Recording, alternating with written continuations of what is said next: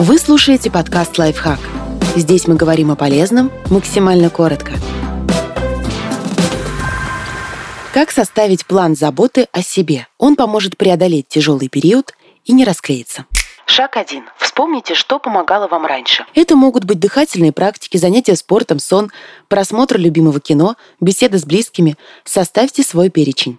Шаг 2. Подумайте, что еще могло бы вам помочь. Может быть, вам попадались интересные советы, например, о коробочном дыхании, которое помогает в стрессовой ситуации. Или, может, кто-то из близких рассказал, что его буквально спасли занятия йогой или массаж.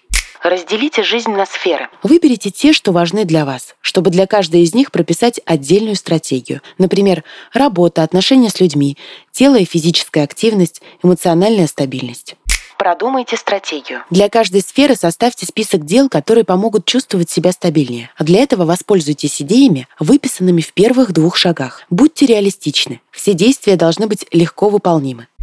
Вспомните негативный опыт. Выпишите все деструктивные способы борьбы со стрессом, к которым вы обращаетесь, и подумайте, чем их заменить. Например, я не буду целый день торчать в соцсетях, потому что от этого занятия я устаю и нервничаю. Еще больше. Вместо этого я почитаю легкую книгу или посмотрю сериал. Вот список того, что мне хочется почитать и посмотреть.